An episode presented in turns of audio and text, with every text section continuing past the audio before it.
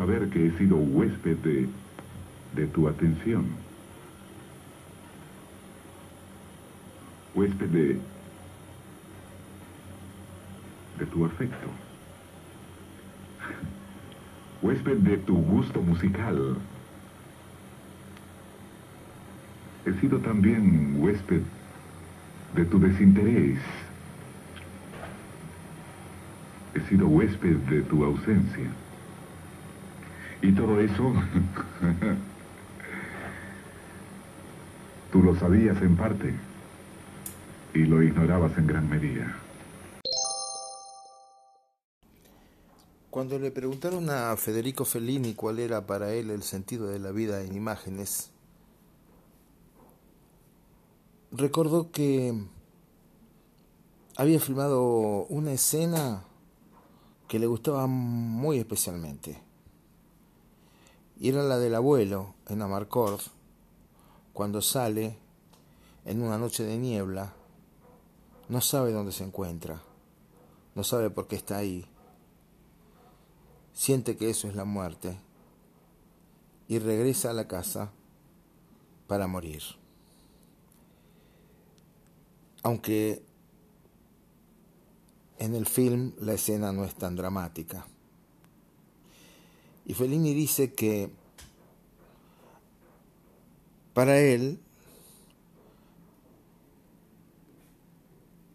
la vida es así, es ir dando varios pasos en la niebla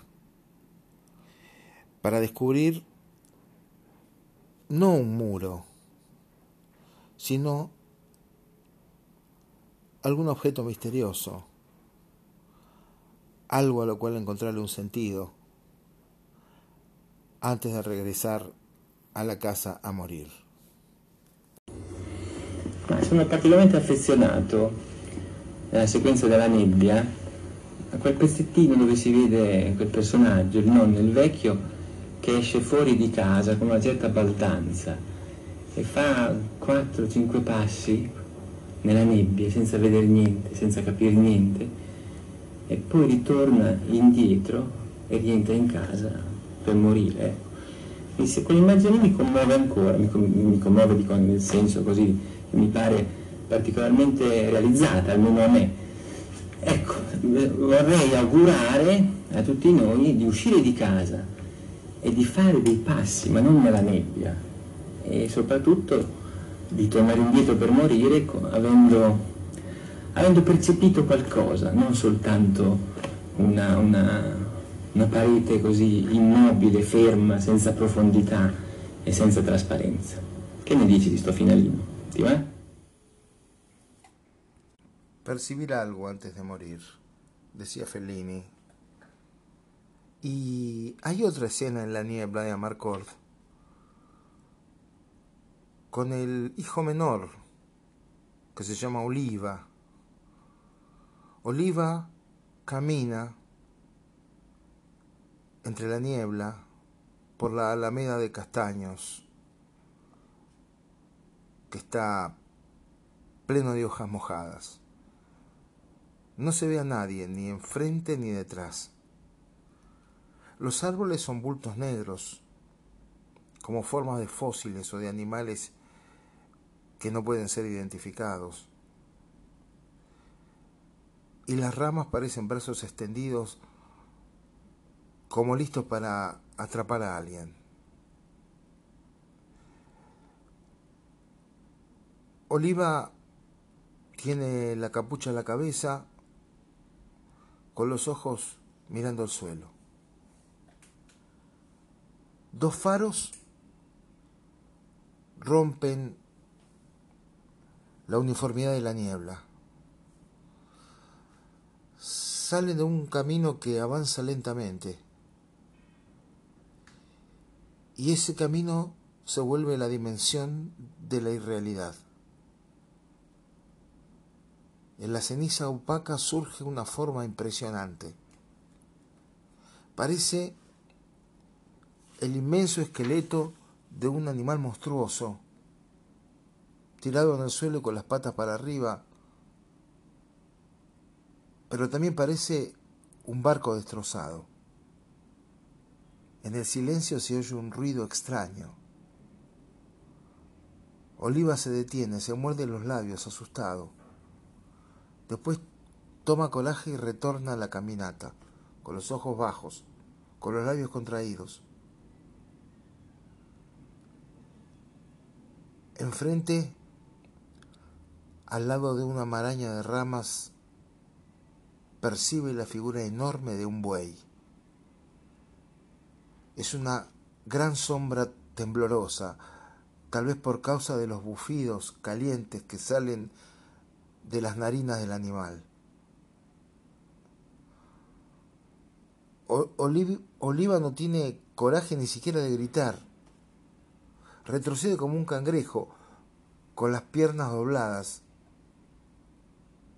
El buey lo mira, tranquilo e inmóvil. Y después gira para beber un poco. Allí, entre las hojas secas, el buey bebe agua. El animal yergue la cabeza, observa al chico durante un instante y desaparece plácidamente.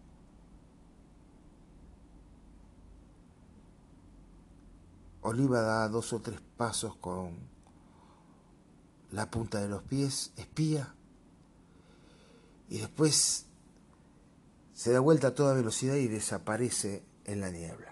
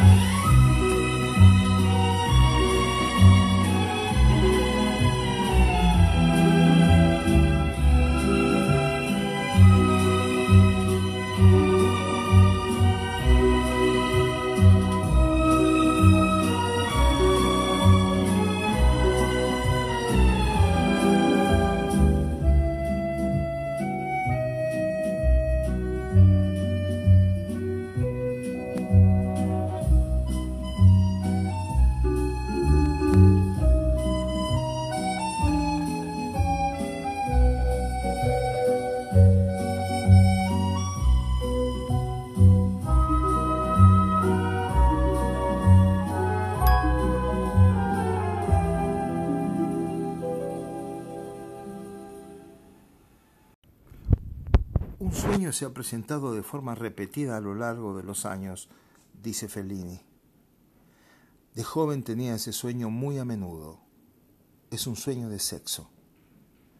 El sueño persistió durante mi edad mediana.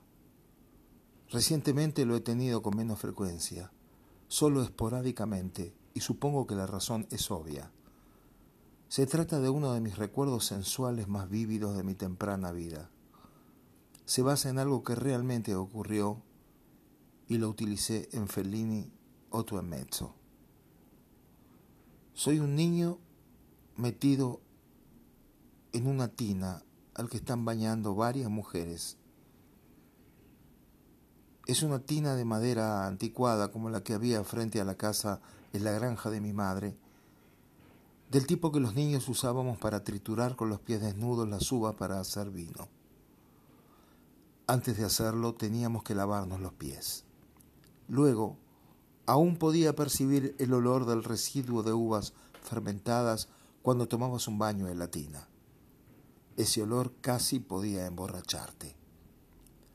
A veces nos bañábamos varios niños, chicos y chicas, todos desnudos. El agua era profunda. Me cubría la cabeza, lo cual es mi definición de profundo. Todos los demás niños sabían nadar. Yo era el único que no sabía. En una ocasión casi me ahogué. Tuvieron que tirarme del pelo. Afortunadamente tenía más que ahora o me habría ahogado. En mi sueño, cuando me sacan de la tina, mi desnudo y mojado cuerpito es envuelto en grandes toallas por varias mujeres de enormes pechos. Las mujeres en mis sueños nunca llevan corpiños, ni creo que unos corpiños tan grandes hayan existido nunca. Me envuelven en las toallas, me sostienen contra su pecho, balanceándome arriba y abajo para secarme. La toalla me roza la cosita, la cual va dando capirotazos alegremente de un lado al otro. Es una sensación estupenda y espero que no termine nunca. A veces las mujeres se pelean encima de mí, lo cual me produce mucho placer también. Me he pasado la vida buscando a las mujeres de la infancia que te envuelven en toallas. Ahora cuando tengo el sueño, necesito mujeres más fuertes.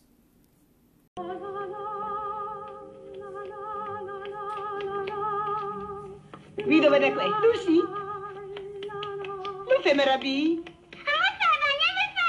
Vieni qui, faccia qui. Amo me so che scrivo che birichini e con i bread rumorosa, le vero del pasticcino. Vieni qui, vieni qui alle. Non vuoi mai fare il bagno nel vino, vergognoso. Ma non lo sai che il bagno nel vino fa in te porco meno?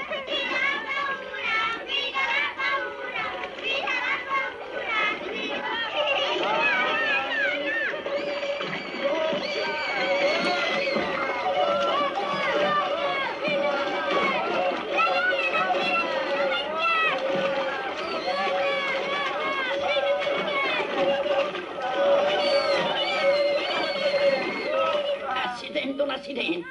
La legna è tutta bagnata stanno, che vagabonde gatte come vostone, e c'ha per la porta a chiesa e la ritorna solamente per magnè. Tanto vergogna, fatele! Oh! Ma l'ultima volta avevo svuotato la porta in papasassa. e avevo lasciato fuori per due. Se che da buono avrei potuto sposarmi un'altra volta, e a potuto sicuro che le avrei trovate bene. Tu, chi era me che vos non, bordello? Ma posso proprio rinvurnire. Ah, io pensai che se avessi appena un marito, lui te fa l'inferno in paradiso, perché la messa, ma riesci te chiò? Sta zitta, ande tutta lei, ecco che tutta sta boba. A lei, burdella, a lei. Porta adesso, a porti in viva mi monta il fronte. Ma è vero che hai bevuto il vino? Ma vuoi fare la fine di Fafinone? Dada,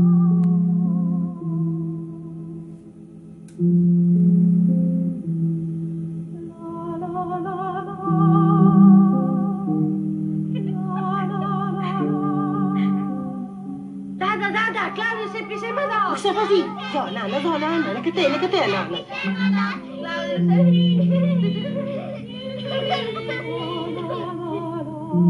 Quindi non mette sotto che c'è freddo. Sta fermo.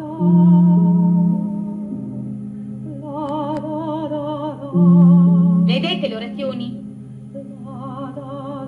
Vieni pastrocci, le vere più bel pastrocci del mondo. Dai un bacino.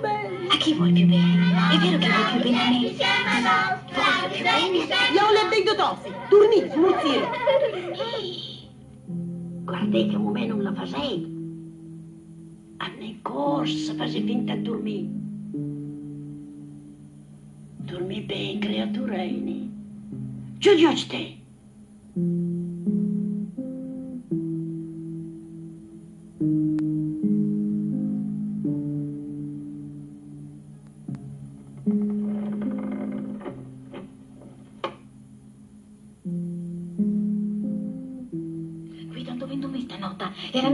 I moviocci. Non avrei mica paura, ma bisogna stare zitti. E il dottor Giustino guarderà scioci in un angolo e lei sarà tesoro. Coraggio, Guido, che devi entrare in ritmo e te. Che ti ricordi la parola? Asa, nisi, masa.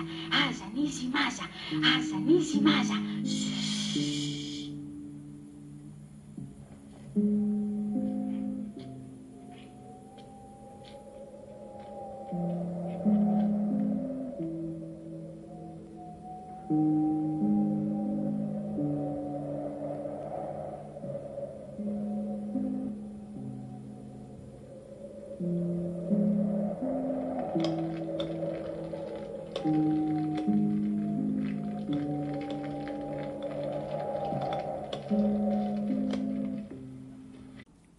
¿Qué es esto? ¿Qué quiere decir? La escena vuela a un escenario del recuerdo de Guido que, como todo recuerdo infantil, está magnificado.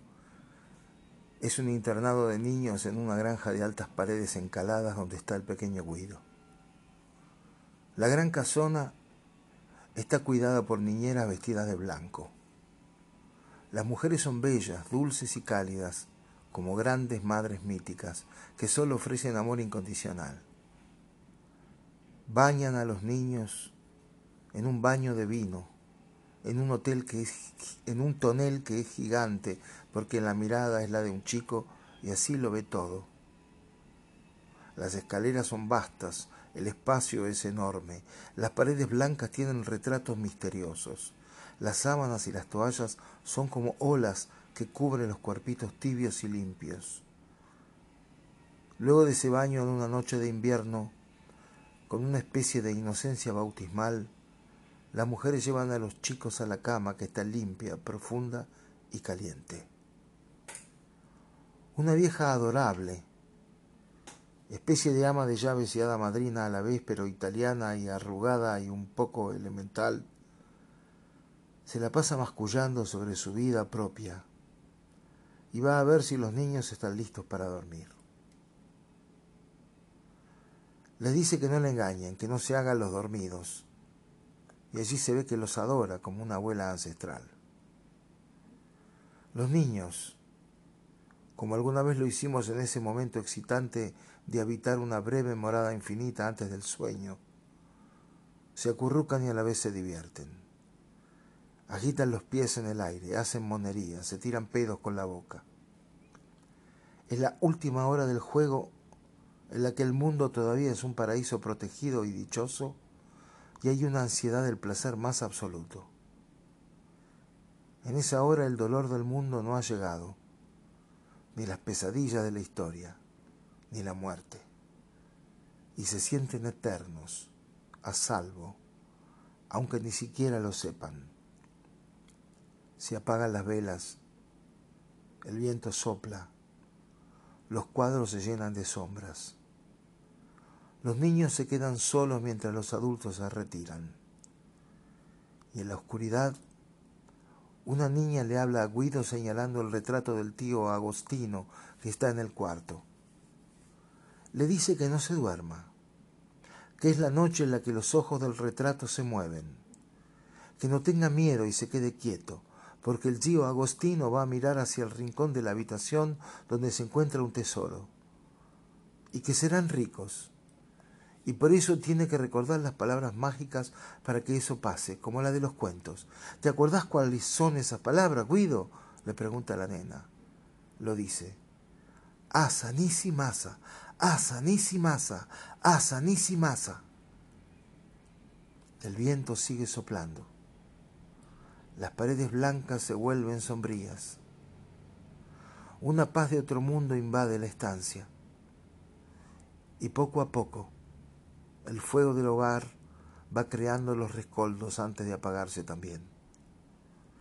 La palabra oculta en el juego de la jerigonza que repite la sílaba con la letra S, asa, nisi, masa, es ánima. Ánima. Ánima. Alma. El doble femenino la alteridad del mundo. Eso es también la poesía para mí. Un conjuro hermético para recuperar el paraíso.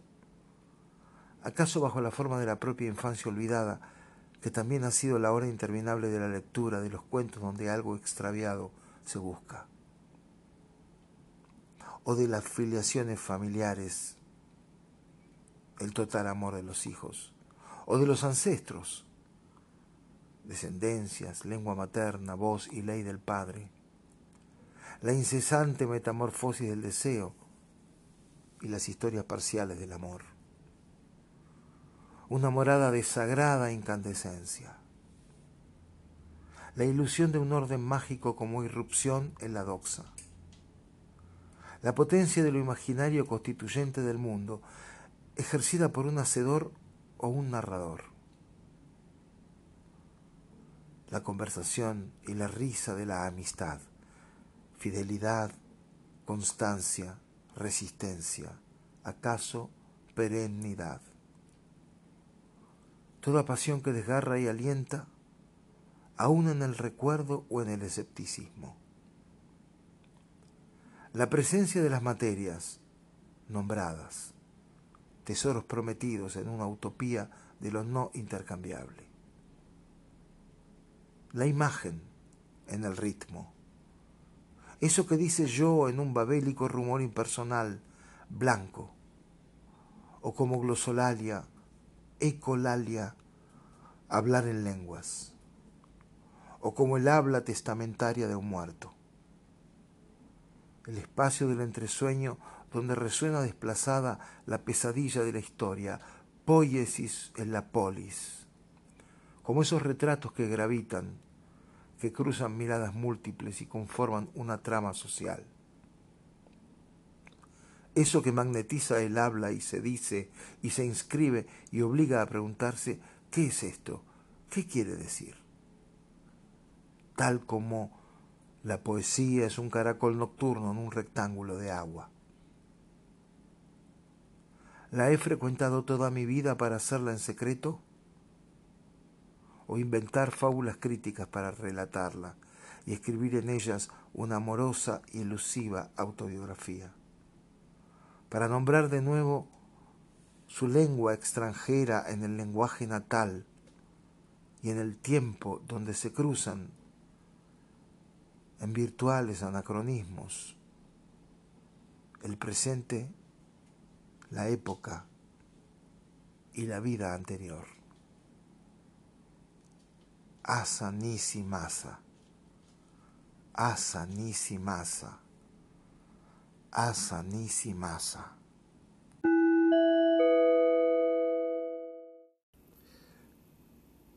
Eso que había leído pertenece a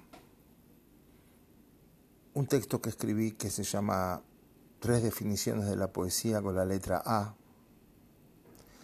Y eh, corresponde a la segunda parte que se llama Asa Nisi Masa, que a su, vez, proviene de esa escena maravillosa de ocho y medio, que a su vez proviene de ese recuerdo de infancia de Fellini, la de las mujeres de los sueños, que no llevan corpiños y que lo envuelven en toallas, mientras la toalla le roza el pitito, como le decía a mi mamá que se movía alegremente de un lado a otro y se ha pasado la vida buscando a las mujeres de la infancia que lo envuelvan en toallas. En la vida real, Julieta lo hace para mí, dice Fellini, pero las toallas forman un gran revoltijo en el baño. Tuve un sueño hace 30 años que resume el significado de toda mi vida, dice Fellini. Nunca se lo había contado a nadie hasta ahora. Por eso te lo cuenta a vos. Yo era el jefe de un aeropuerto. Era de noche, una noche llena de estrellas. Me encontraba detrás de mi mesa en una gran sala. A través de la ventana veía todos los aviones aterrizar en el aeropuerto. Acaba de aterrizar un gran aparato y como jefe del aeropuerto yo estaba procediendo al control de pasaportes. Todos los pasajeros del avión estaban ante mí, aguardando con sus pasaportes. De repente veía una extraña figura, un viejo chino, con aspecto de otra época, vestido con andrajos y sin embargo de porte regio y que despedía un olor terrible. Estaba esperando para entrar. Se hallaba ante mí pero no hablaba una sola palabra, ni siquiera me miraba, estaba totalmente absorto en sí mismo. Yo bajaba la mirada hacia la pequeña placa de mi mesa que decía mi nombre y me daba el título, demostrando que yo era jefe, pero no sabía qué hacer. Tenía miedo de dejarlo entrar porque era tan diferente y no lo comprendía. Tenía mucho miedo de que si lo dejaba entrar trastornaría mi vida convencional. Tenía que recurrir a una excusa que era una mentira que delataba mi debilidad. Mentía como miente un niño. No me veía capaz de asumir la responsabilidad. Decía, no tengo autoridad, ¿sabe? Realmente no estoy al frente aquí, tengo que preguntar a otras personas. Inclinaba la cabeza avergonzado. Decía, espere aquí, ahora vuelvo. Me marchaba para tomar mi decisión, cosa que no hacía. Aún la estoy tomando. Y sigo preguntándome si el viejo seguiría allí, si el viejo seguirá cuando yo vuelva. Pero el verdadero terror es que no sé si tengo más miedo de que aún esté allí o de que ya no esté. He pensado en eso constantemente durante los 30 años que han transcurrido. Comprendo perfectamente que hay algo malo en mi nariz, no en su olor. Sin embargo, aún no he sido capaz de decidirme a volver y dejarlo entrar, o a averiguar si aún me espera. Nunca he sido sexualmente impotente en mis sueños. Los sueños son muy superiores a la realidad. En mis sueños puedo hacer el amor 25 veces en una noche. Me han preguntado cómo puede uno soñar historias, visiones, fantasías. ¿Cómo puede uno liberar su mente de esta manera para poder crear personajes, mundos? No lo sé. Ni siquiera sé cómo decirme a mí mismo la manera de hacerlo. Cuando hago una película, lo que intento es permitirme ser mesmerizado como un soñador, aun cuando yo soy quien fabrica el sueño. Siempre he sentido gran placer en irme a dormir. Anhelo ir a la cama, yacer allí y saborear el momento. Me gusta una cama grande, alta, con sábanas frescas, un edredón bajo. Disfruto de la tranquilidad de la noche y aguardo ansiosamente los sueños. Yacer allí a la espera de los sueños es como estar sentado en el cine esperando que empiece la película.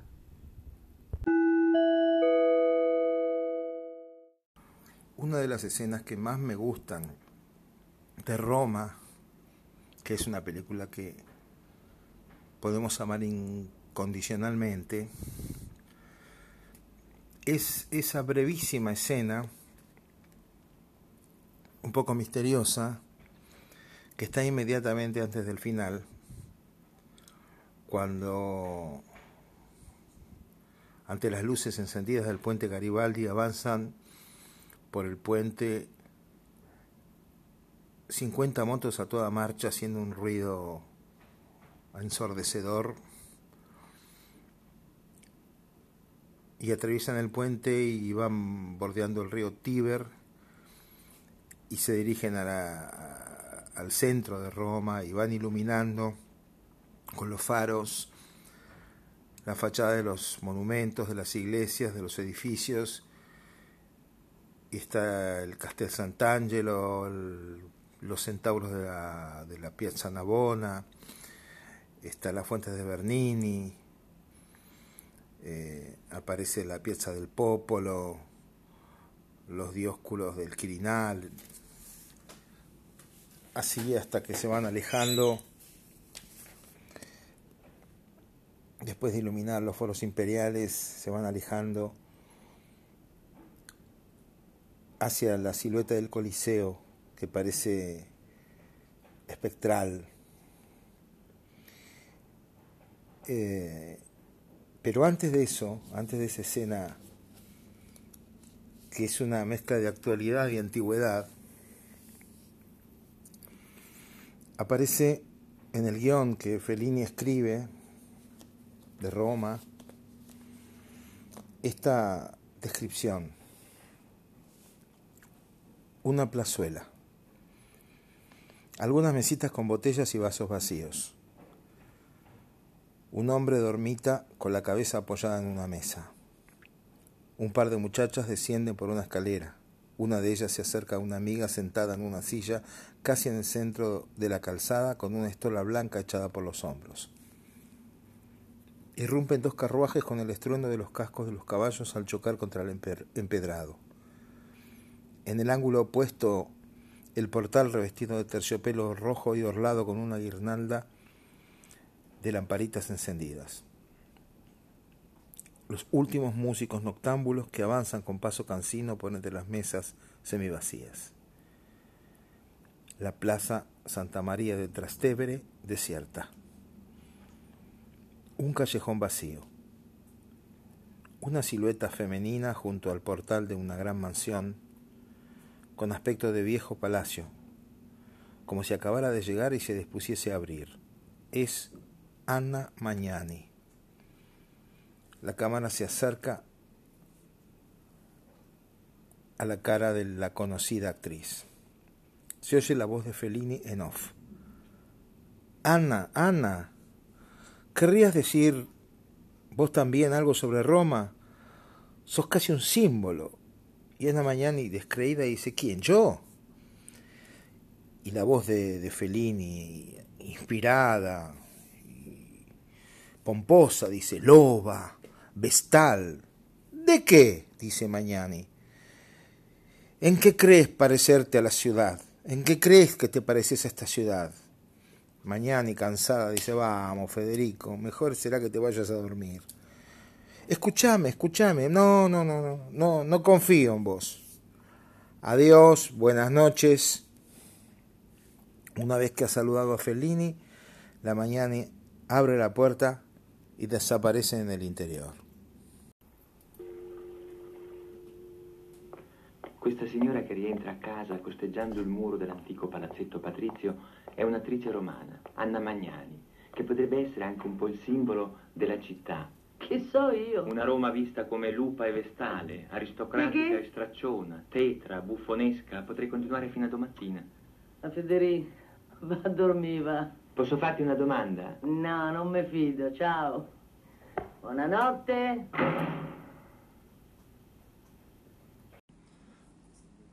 Un film, dice Fellini, aunque sea difícil de realizar y requiera mucho tiempo, puede comenzar a existir con una sensación, en una sospecha, en una premonición. Puede ser un rayo de luz, un sonido. Es eso que se dice sobre el arte, que una obra de arte puede ser anticipada, anunciada a, su autor hasta por un perfume. La vida entera puede ser sugerida por una criatura no viviente, pero que desea la vida. Puede ser sugerida hasta por el temblor de una hoja.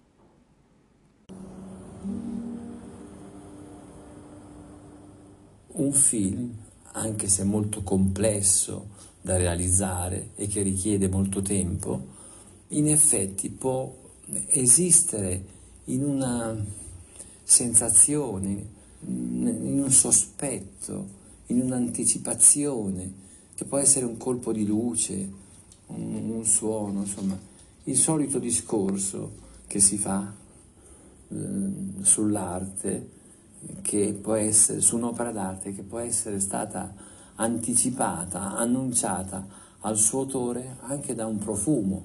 Insomma, la vita intera può essere eh, suggerita a una creatura non vivente, ma che desidera vivere, può essere suggerita da, dal tremolio di una foglia.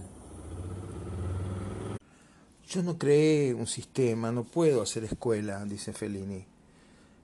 Mi método de trabajo es disponerse totalmente. Estar abierto. Creo que un artista es un medium, en cierto sentido.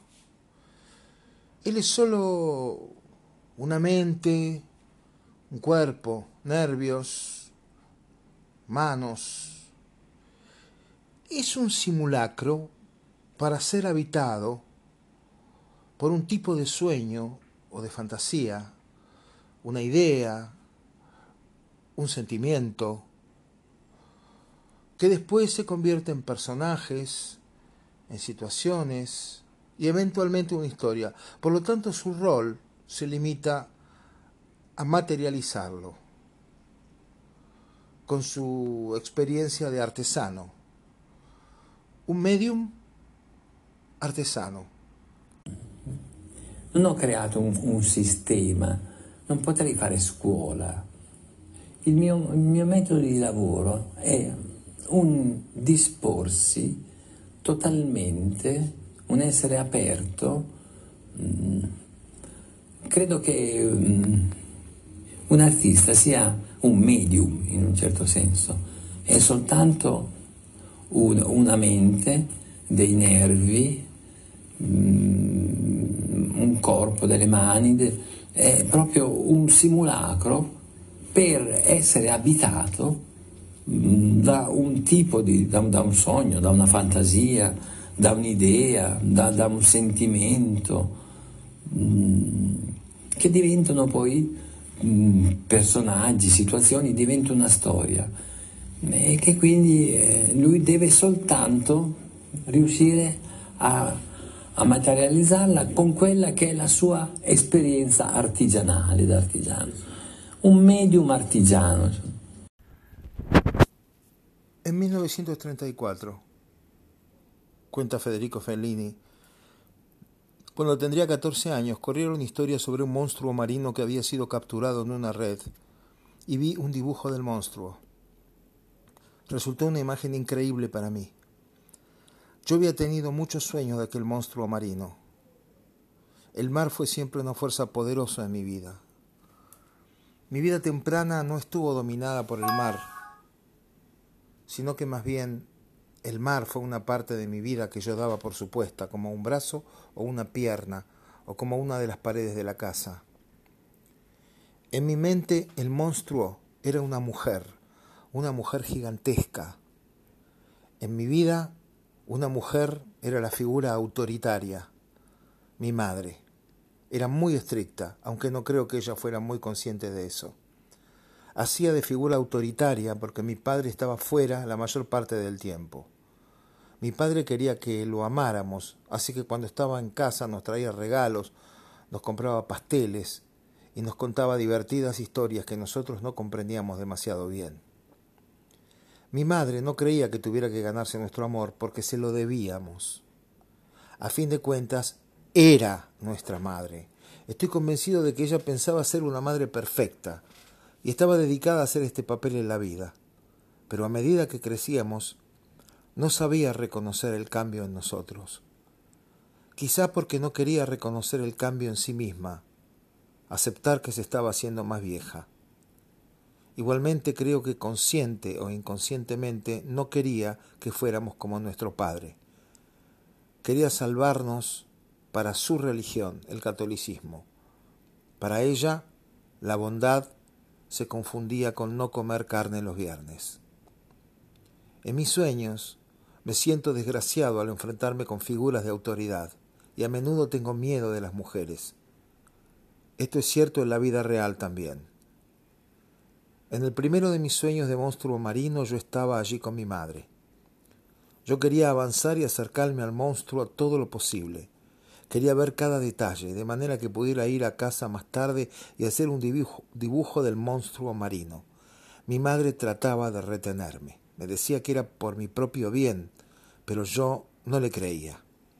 Decía algo sobre el, que el monstruo me comería. Eso me parecía estúpido porque sabía algo que yo sabía era que los niños son demasiado duros para comérselos y no constituyen en absoluto la dieta de cualquier respetable monstruo marino que se precie de serlo. Luego, a medida que el gigantesco monstruo marino se levantaba del agua, yo veía que se trataba realmente de una enorme mujer. Era a la vez hermosa y fea, lo cual no parecía representar una contradicción para mí. Entonces, como ahora, creía que la belleza de la mujer se presenta en toda clase de formas y tamaños. No pude evitar observar que tenía unos muslos enormes. Incluso en relación con sus gargantuescas proporciones, sus muslos eran anormalmente grandes. Oía hablar a una voz autoritaria. No parecía pertenecer a ningún cuerpo en particular, sino salir del aire, lo cual guarda cierta coherencia con la manera como la autoridad suele presentarse. La voz conocía mi nombre y me señalaba, y todo el mundo me miraba. Yo tenía miedo de ponerme colorado como una niña. Me sentía mareado y me preocupaba que pudiera desmayarme. La voz me decía que tenía que irme a menos que echara enseguida a mi madre. Las madres no estaban permitidas y además al monstruo marino no le gustaba mi madre. Yo podía controlarme y daba una palmada. El sonido era como un trueno. Yo mandaba a mi madre que desapareciera y así lo hacía. No quiero decir que se fuera, sino justamente que desaparecía. El gigantesco monstruo femenino me hacía señas. Quería que me acercara más. Eso era precisamente lo que yo quería también. Recuerdo, no sin temor, la advertencia de mi madre de que el monstruo marino me tragaría del todo. De alguna manera, aquel parecía mostrarse invitador al tiempo que espantoso. Pensé en que debía estarse muy caliente allí, dentro de ella. Me adelanté. Entonces me desperté. Y después de aquello ya no volví a ser un niño. Las mujeres disertan, reunidas y airadas en la ciudad de las mujeres, la città delle donne. Marcello está escondido detrás de una columna escuchando lo que ellas dicen. Que el hombre deforma todo lo que ve transformándolo en mofa y befa. El hombre, el dominador es el mamarracho de siempre. Las mujeres solo son el pretexto para permitirle que se monte una vez más y que monte su bestiario, su circo, su espectáculo neurótico. Las mujeres son su coro, sus comparsas, sus marionetas. Ella mejora su espectáculo con la pasión, con el sufrimiento. Este lúgubre, calenturiento califa averiado. Entérate de una vez que no somos marionetas, le dice. Queremos habitar la tierra, esta tierra, pero no siendo un sucio abono como en los últimos cuatro mil años, no nos conoce y no quiere conocernos, pero ese será su error mortal, porque incluso encerradas en su harén o aisladas en nuestros miserables guetos y entre llantos, hemos tenido ocasión de espiarlo, de observar a nuestro carcelero, nuestro señor, nuestro amo. Sí, te conocemos bien, sabemos todo de ti, tú eres el payaso, el marciano. Hermanitas, mírenlo, mírenlo cómo se esconde. Y ahí sí, Marcelo se esconde. No puedes esconderte. Nadie puede permanecer indiferente. Y él grita. Ahora les voy a contar lo que pasó en el tren. Mírenla, hermanos, aquí está. Y muestran su foto en primer plano. Él se siente apesadumbrado y a la vez mirado con sospecha. Se escapa y las manda a la mierda. Mientras ella mira sus fotos atraviesa Un grupo de mujeres que dicen que un macho se infiltró entre nosotras escuchando nuestro discurso y robando nuestras palabras y grabando las intervenciones para transmitirlas deformadas. Es un espía, hay que detenerlo, cercarlo, acorralarlo, echarlo fuera. Filas y filas, hileras e hileras de mujeres, de mujeres lo, lo espían, lo miran. Y Marcelo se escapa, se escapa va hacia una escalera. Todas lo acusan. Es él. Fuera. Fuera. Perdonen, le dice Marcelo, yo no entiendo por qué. Fuera, fuera, fuera, fuera, le grita a las mujeres. Llegué aquí por casualidad, le dice Marcelo. Déjeme hablar, escúcheme. Todas le gritan. Está rodeado. Y de pronto una mujer hermosísima, con unos pechos abundantes. Le dicen, sígame, sígame. Y lo espera en un ascensor. Ella lo mira con seducción. ¿Qué modales? Están todas locas, dice Marcelo. ¿Cómo iba yo a saber lo del Congreso de Mujeres? ¿Y a mí qué me importa la reunión de ustedes? ¿Por qué a mí? ¿De qué te ríes? ¿También estás loca? ¿Por qué me llamaste? ¿Puedo irme de aquí? ¿A dónde va este ascensor? Yo no lo dejaría escapar, dice una mujer que aparece de pronto al lado. ¿Qué quiere él de nosotras? De todos modos voy a ayudarlo. Soy muy maternal, dice la otra. No puedo evitarlo, soy muy maternal. Es mi gran defecto. ¿Sabes patinar? ¿Patinar? Sí, de pequeño. Entonces vas a tener tu oportunidad. Toma tus patines. Y le entrega unos patines. Eres afortunado te conviene usarlos. ¿Afortunado por qué? ¿Por patinar?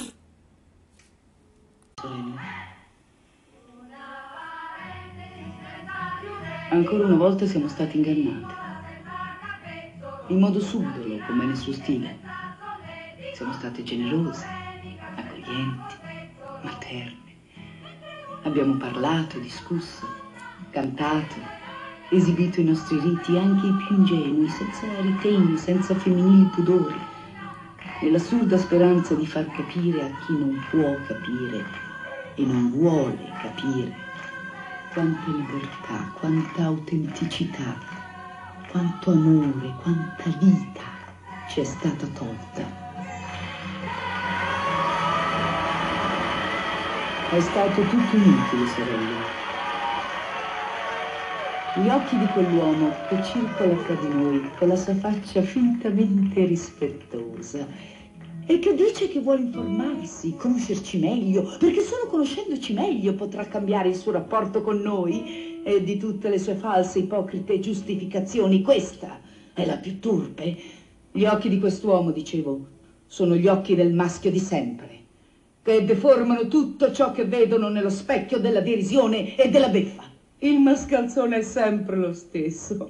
Noi donne siamo solo dei pretesti per permettergli di raccontare ancora una volta il suo bestiario, il suo circo, il suo avanspettacolo nevrotico e noi lì a far da pagliacce, da baiadere, da marziane. A far spettacolo per lui con la nostra passione, la nostra sofferenza. Questo lugubre Cupo, stremato califfo, sappia una volta per tutte che noi non siamo marziani. Vogliamo abitare la terra, questa terra, ma non più per far da concime come avviene da 4.000 anni. Non ci conosce e non vuole conoscerci, ma questo sarà il suo errore mortale, perché rinchiuse nel buio del suo harem o isolate nei nostri ghetti miserabili o lussureggianti, abbiamo avuto il tempo di spiarlo, di osservarlo, il nostro carceriere, il nostro padrone. Oh sì, ti abbiamo individuato, sappiamo tutto di te, tu sei il pagliaccio, il marziano. Sorelle, guardatelo, guardate come si nasconde.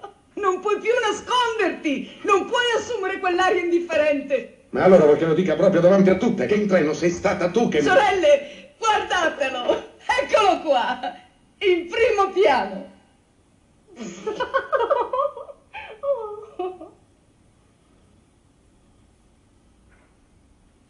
Ma andate al diavolo.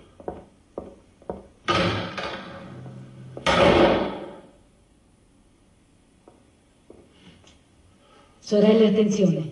Un uomo, un maschio, s'aggira tra noi. Ascolta i nostri discorsi. Ruba le nostre parole. Registra i nostri interventi per ritrasmetterli deformati. Ci spia. Dobbiamo fermarlo. Cercatelo. Bloccatelo.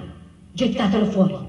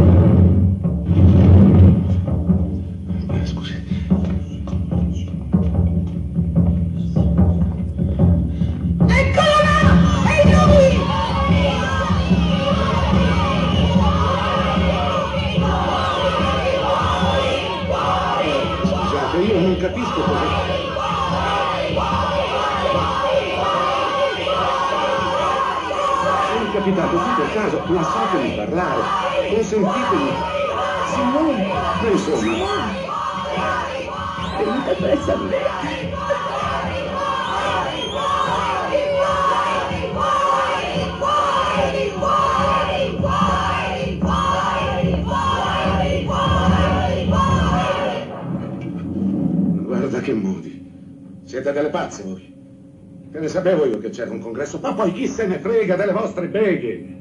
Con me ve la pigliate. Ma cos'hai da ridere tu con quella faccia? Perché mi hai chiamato qui? Perché? Voglio uscire di qua. Dov'è che va questo ascensore?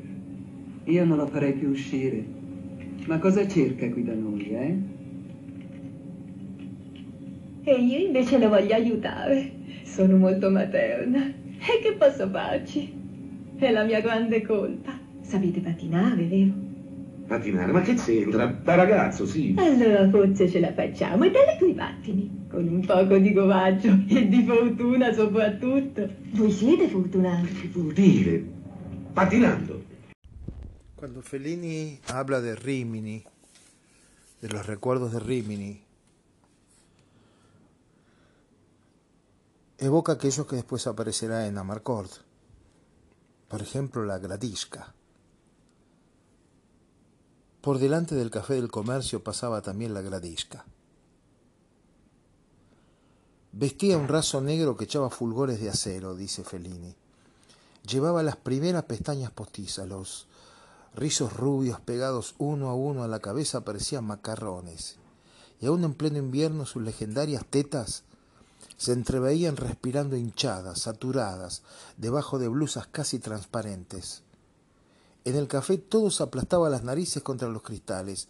La llamaban Gradisca, pero su nombre era distinto. En Rimini muchas mujeres llevaban nombres como Gradisca o Podgora. Había una que se llamaba María Piave, porque había nacido en tiempos de la Primera Guerra Mundial.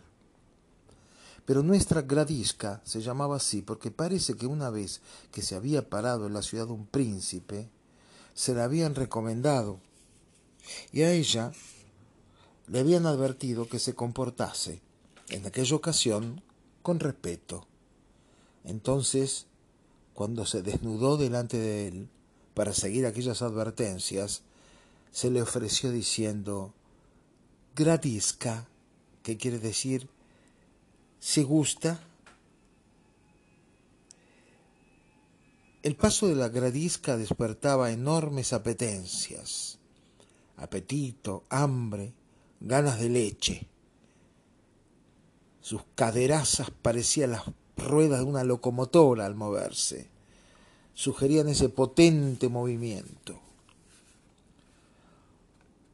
Como con la tienda de arte yo me había convertido en un personaje bastante famoso, había hecho un contrato con el propietario del cine Fulgor. Este se parecía a Ronald Coleman y lo sabía. Llevaba gabardina hasta en el verano, bigotes y conservaba una constante inmovilidad para no perder el parecido como hacen los que saben que se parecen a alguien. El trabajo que le hacía yo, caricaturas de los divos, de los intérpretes de las películas que se ponían en las vidrieras como propaganda, se las daba a cambio de la entrada gratis al cine Fulgor. En aquella caliente cloaca de todos los vicios que era entonces el cine, estaba la acomodadora Madonna, Nosotros decimos así, una Madonna que es un Cristo, para decir un marimacho grande y gordo. El aire estaba contagiado por una sustancia dulzona y fétida que rociaba aquella acomodadora. Debajo de la pantalla estaban los bancos. Luego una valla, como la de un establo, separaba al populacho de los distinguidos. Nosotros pagábamos once monedas. Detrás se pagaba una lira diez. En la oscuridad tratábamos de pasarnos a los distinguidos, porque decían que allí es donde iban las mujeres hermosas. Pero la acomodadora que estaba en la sombra y espiaba detrás de la cortina, aunque siempre estaba denunciada por el brillo del cigarrillo que se veía en la oscuridad, nos lo impedía. Después de mis caricaturas había conseguido la entrada gratis para mí, mi hermano y Tita. Una vez que fui, vi a la gradisca sola en la platea de los distinguidos. Salté la valla escapando a la vigilancia de Madonna. Me paré a mirar a la gradisca latiéndome el corazón. El haz de luz que salía de la cabina aureoleaba sus cabellos de un rubio luminoso. Me senté, tal vez por la emoción, primero lejos de ella, luego cada vez más cerca. Ella fumaba despacio con sus gruesos labios. Cuando llegué hasta la butaca de al lado, alargué una mano. Su muslo opulento hasta la liga parecía una mortadela oprimida por el hilo. Ella me dejaba hacer, mirando hacia adelante, estupenda y silenciosa. Seguí más allá, más allá, con la mano hasta la carne blanca, pulposa. En ese momento la gradisca se volvió lentamente, me miró y me preguntó con voz complaciente, ¿qué andas buscando? y yo no fui capaz de seguir. Cosa cerchi? Sono rimasto come un patac. Mi scorso, no? D'estate. L'ho visto da lontano che entrava al cinema. No, perché siccome a me mi fa svenire la gradisca. Io voglio una moglie come la gradisca. Era sola. Era lì, davanti a me.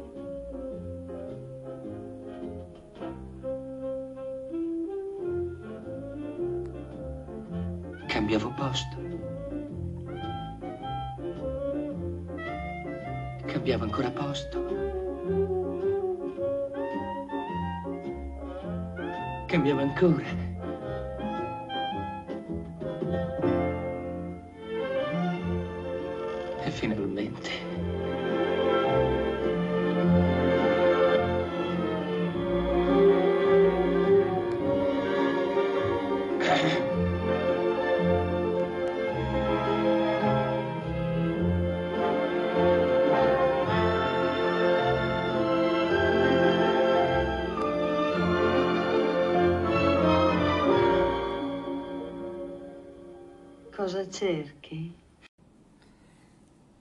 ¿Qué es Roma?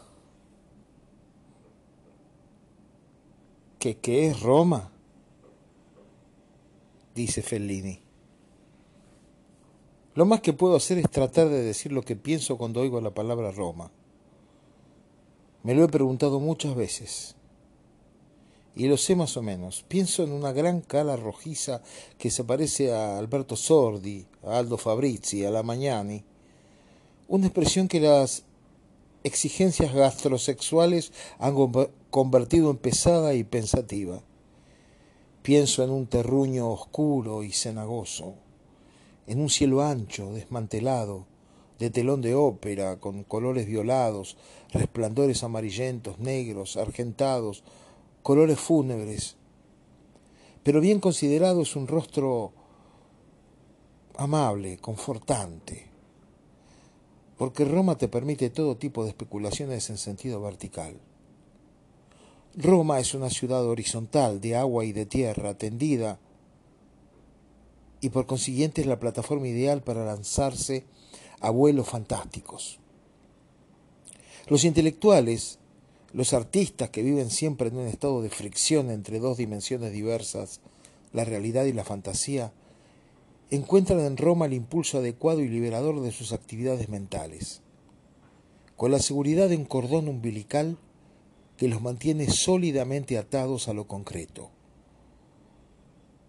Porque Roma es una mamá, es una madre, es la madre ideal, porque es indiferente.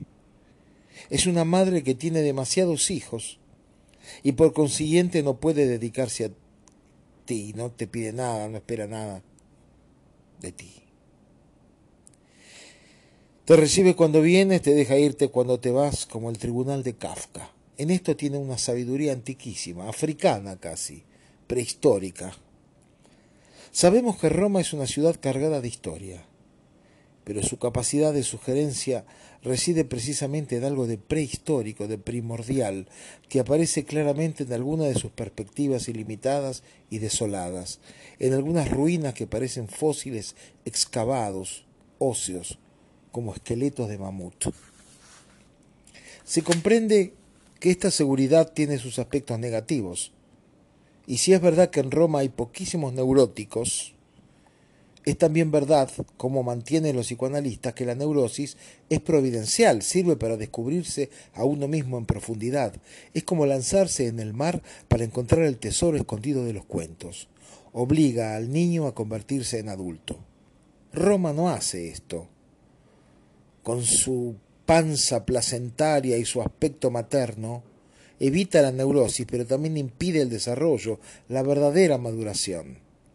Aquí no hay neuróticos, pero tampoco hay adultos. Es una ciudad de niños desganados, escépticos y maleducados. También un poco deforme psíquicamente, porque impedir el crecimiento es antinatural. También por esa razón hay en Roma un tal apego a la familia. Yo no he visto nunca una ciudad en el mundo donde se hable tanto de los parientes. Eh, te presento a mi cuñado, aquí está Lalo, el hijo de mi primo. Es una cadena. Se vive entre personas bien delimitadas y bien conocibles por los comunes datos biológicos. Viven como en nidos, como en camadas.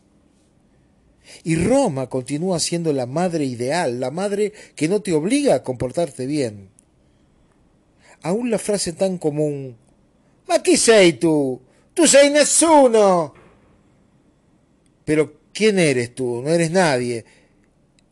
Es reconfortante, porque no solo hay desprecio en ella, sino también una carga liberadora. No eres nadie y por consiguiente aún puede serlo todo. Todo está por hacer. Puede partirse de cero. Insultada como ninguna otra ciudad, Roma no reacciona. El romano dice, ma Roma no es mía.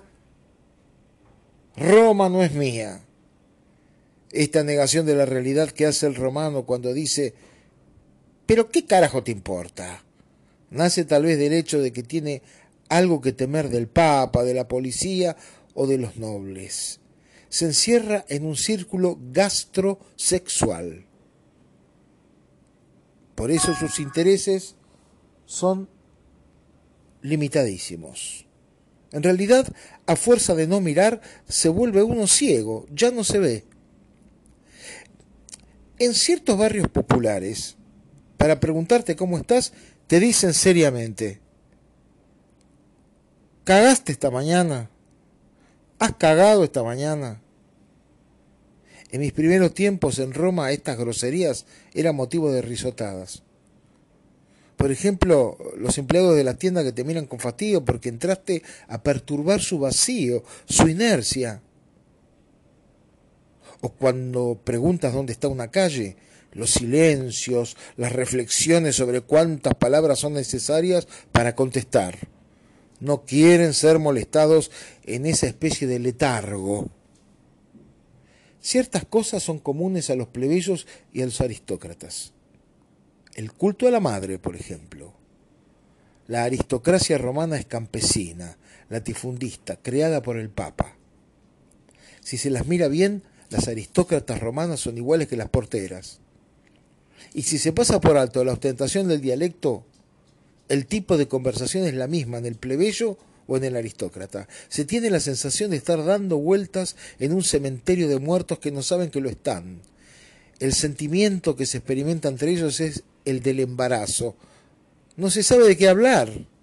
Hacen preguntas mortificantes, no leen. La ignorancia es entendida como un derecho. Estos aristócratas en general son gente que no ha viajado nunca. Sus intereses son los caballos, la casa, uno contaba ovejas y los negocios. Vender, comprar, vender, comprar. Al llegar a este punto, se encienden un poco las miradas empañadas. Están siempre entre sí, no reciben a nadie, por timidez, no solo por desconfianza. En resumen, la impresión compendiada de esta ciudad es esta la ignorancia. Roma está habitada por un ignorante que no quiere que lo molesten y que es el producto más fiel de la iglesia, un ignorante que ama a su familia. Este tipo de hombre está de tal manera gangrenado en su propia condición secular que cree que se puede y se debe vivir solamente así, un grotesco grandulón que tiene la satisfacción de ser continuamente azotado por su papá. Esta particular atmósfera nace también del hecho de que en el padre romano, en la madre romana, hay siempre algo de la lactancia. Se acuerdan del pipí, de tu pipí de cuando eras chico. El romano en verdad no le dice cumplidos melindrosos a los niños. Qué buena facha que tiene, hará fortuna, les dice. Sale de ella un olor a, a sopa que se está cociendo un olor abonado por la Iglesia, única responsable verdadera de este tipo de italiano, atado a un infantilismo crónico, condición que por otra parte es ensalzada en Roma. En efecto, en cualquier otra ciudad un soldado, por ejemplo, es un soldado. En Roma no. Aquí lo llaman poveretti figli di, di nostre mare. Los pobrecitos hijos de nuestras madres. Aquí lo tenemos, siempre se es hijo de una madre y la madre es, es la Virgen, la Chiesa, la Virgen, la Iglesia. Muchas veces me pregunto por qué hice una película sobre Roma, de dónde me vino la inspiración. Lo que ocurre es que soy un pésimo viajero. Me piden películas para las que es necesario viajar al Tíbet, a la India, a Brasil.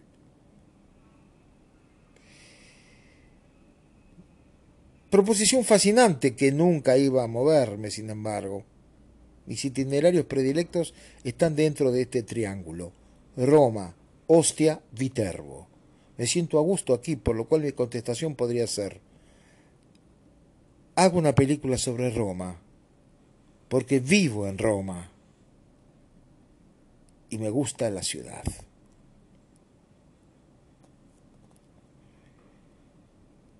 Me gusta la ciudad.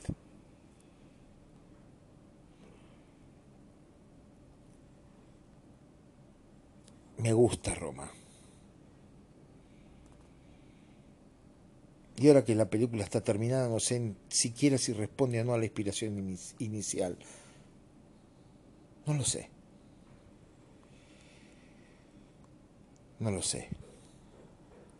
Durante 364 días al año puedes quedarte totalmente extraño, sentirte extraño en Roma como ciudad, vivir en ella sin verla o soportarla con fastidio, pero luego de repente, hundido en tu mal humor, vas dentro de un taxi que se para en un semáforo, de improviso una calle que sin duda conoces se te aparece con una luz y con un color como nunca la habías visto. A veces es otra cosa, es una brisa suave que te hace levantar la vista y descubres cornisas altísimas y terrazas contra un cielo de un azul que te corta el aliento. o bien es una atmósfera sonora, un eco musical que vibra en torno mágicamente en vastos espacios polvorientos, despojados, y adviertes que por encantamiento se ha creado un contacto profundo, un sentimiento de quienes sienten una quietud que borra cualquier tensión, como en África, donde la inmovilidad y la paz de todo lo que está alrededor de ti no te apaga en el sueño, sino que te vuelve lúcido e indiferente. Es como otro sentido del tiempo, de la vida, de ti mismo y del fin de la vida. No tienes ya ansiedad ni angustia. Cuando Roma llega a ti con esta su hechicería antigua, todos los juicios negativos que puedes haber hecho sobre ella desaparecen. Y lo único que sabes es che è una suerte vivere in Roma. Ma signore Fellini, chi pensa della parola paura? Paura mi sembra un'espressione esagerata, anche se la paura è, è un sentimento da coltivare eh, per un creativo. In generale credo che per l'uomo, che l'uomo non possa fare a meno della paura, cioè del timore. Un uomo senza paura mi sembra che sia uno stupido, oppure un robot. La paura mi pare eh, un sentimento imprescindibile dall'umanità. Noi proiettiamo, credo, sulla donna un sentimento di attesa, come la rivelazione di qualche cosa, Mm, l'arrivo di un messaggio, eh, un po' come il personaggio di Kafka che aspettava il messaggio dall'imperatore, ecco. La donna può essere l'imperatrice che ha fatto partire chissà quanti milioni di anni fa un messaggio che è bene che non sia arrivato, perché mi pare che proprio il gusto della vita sia sempre nell'attesa del messaggio, ma non nel messaggio stesso. Alleluia!